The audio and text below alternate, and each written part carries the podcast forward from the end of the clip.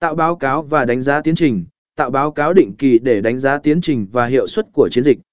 Sử dụng dữ liệu này để đưa ra quyết định thông minh và điều chỉnh chiến dịch theo hướng tốt nhất cho doanh nghiệp của bạn từ việc theo dõi đến tối ưu hóa, việc quản lý chiến dịch quảng cáo tìm kiếm trên Google một quá trình liên tục.